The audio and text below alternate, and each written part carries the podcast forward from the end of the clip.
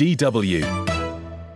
When we talk about climate change, it's impossible to neglect the vast impact it's having around the world, from massive wildfires to melting glaciers and rising seas.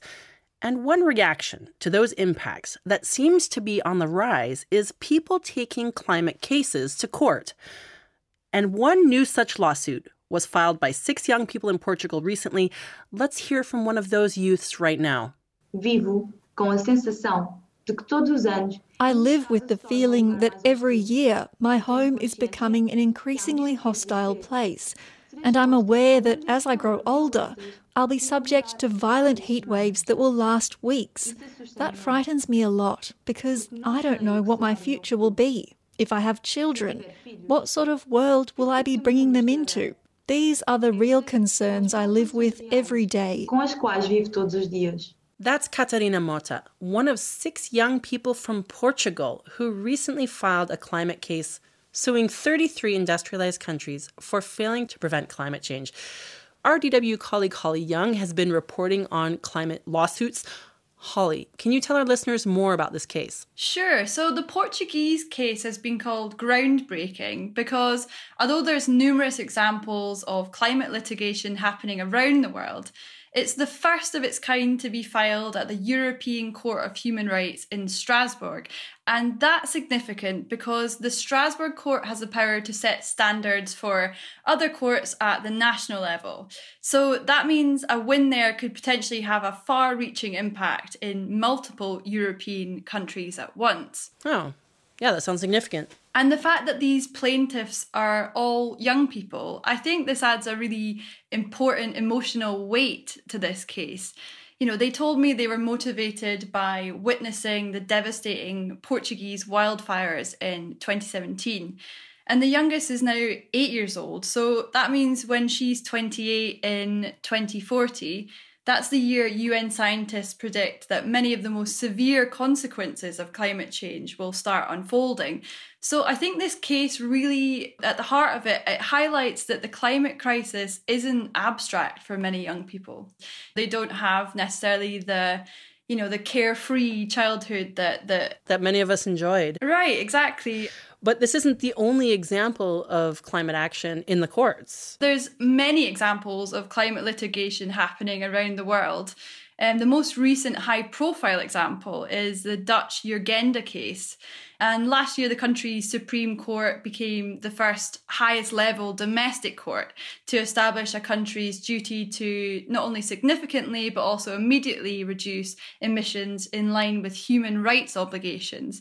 So we're definitely seeing a few cases like this break new legal ground. Okay, so we've talked about a couple cases, but can we zoom out a bit more here? Yeah, absolutely. And I think that's important to do. As Sophie Marjanac from Client Earth, which is a environmental law charity, told me, the bigger picture is really critical. the law doesn't necessarily move quickly all the time, but we are seeing more and more litigation and more and more helpful judgments that build these principles of environmental protection into um, our legal systems. So, such climate lawsuits, are there now more than there used to be? What's kind of significant really is that, you know, particularly in the last few years, the number of these cases have actually been increasing.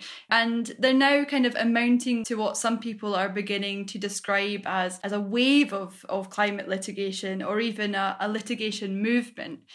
The majority are still in the US, uh, around 80% of cases are, but increasingly there are more and more being brought globally.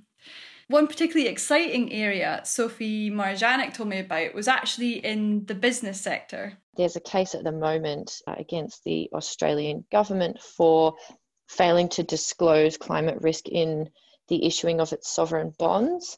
We might see more cases against banks, central banks, and other financial institutions that don't adequately refer and reference climate risk to potential investors. What about the effectiveness of these types of lawsuits? What kind of outcomes are they seeking, and do they achieve those outcomes? That depends on the case and the court, basically. So, if we take the Portuguese lawsuit, according to the Global Legal Action Network supporting a case, If it's successful, 33 countries would be legally bound to ramp up their emissions cuts and also tackle overseas contributions to climate change.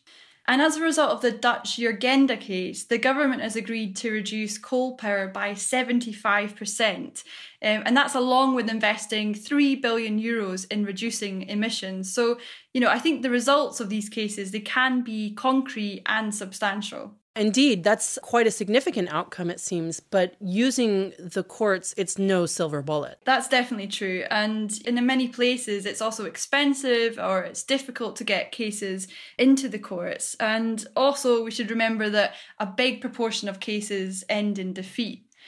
Yet, Joanna Setzer, who's one of the researchers I spoke to from the Grantham Research Institute on Climate Change and Environment in London, she pointed out how, you know, impact's not just about the decision in the courtroom. I don't want to see courts packed with these cases. But at the same time, you can see how they're both engaging many people in society in this fight. And secondly, they're also shifting both government and corporate behavior. She talks about shifts in behavior. Can you elaborate on what are those shifts? I would say it's partly about awareness and urgency. Um, we're of course seeing, you know, ever more evidence of the devastating impact of climate change and also the need to act fast. And Setzer described how awareness of the issue has kind of moved from the scientific community to the civil society space and now to the courts. National legal cultures are also changing to embrace it as an issue. And what she also pointed out was that, you know, protesting or hitting the streets isn't a mode of action that suits everybody. And so it is a way of acting that perhaps taps into, you know, a wider demographic. Holly, thanks so much for joining us today. Thank you. DW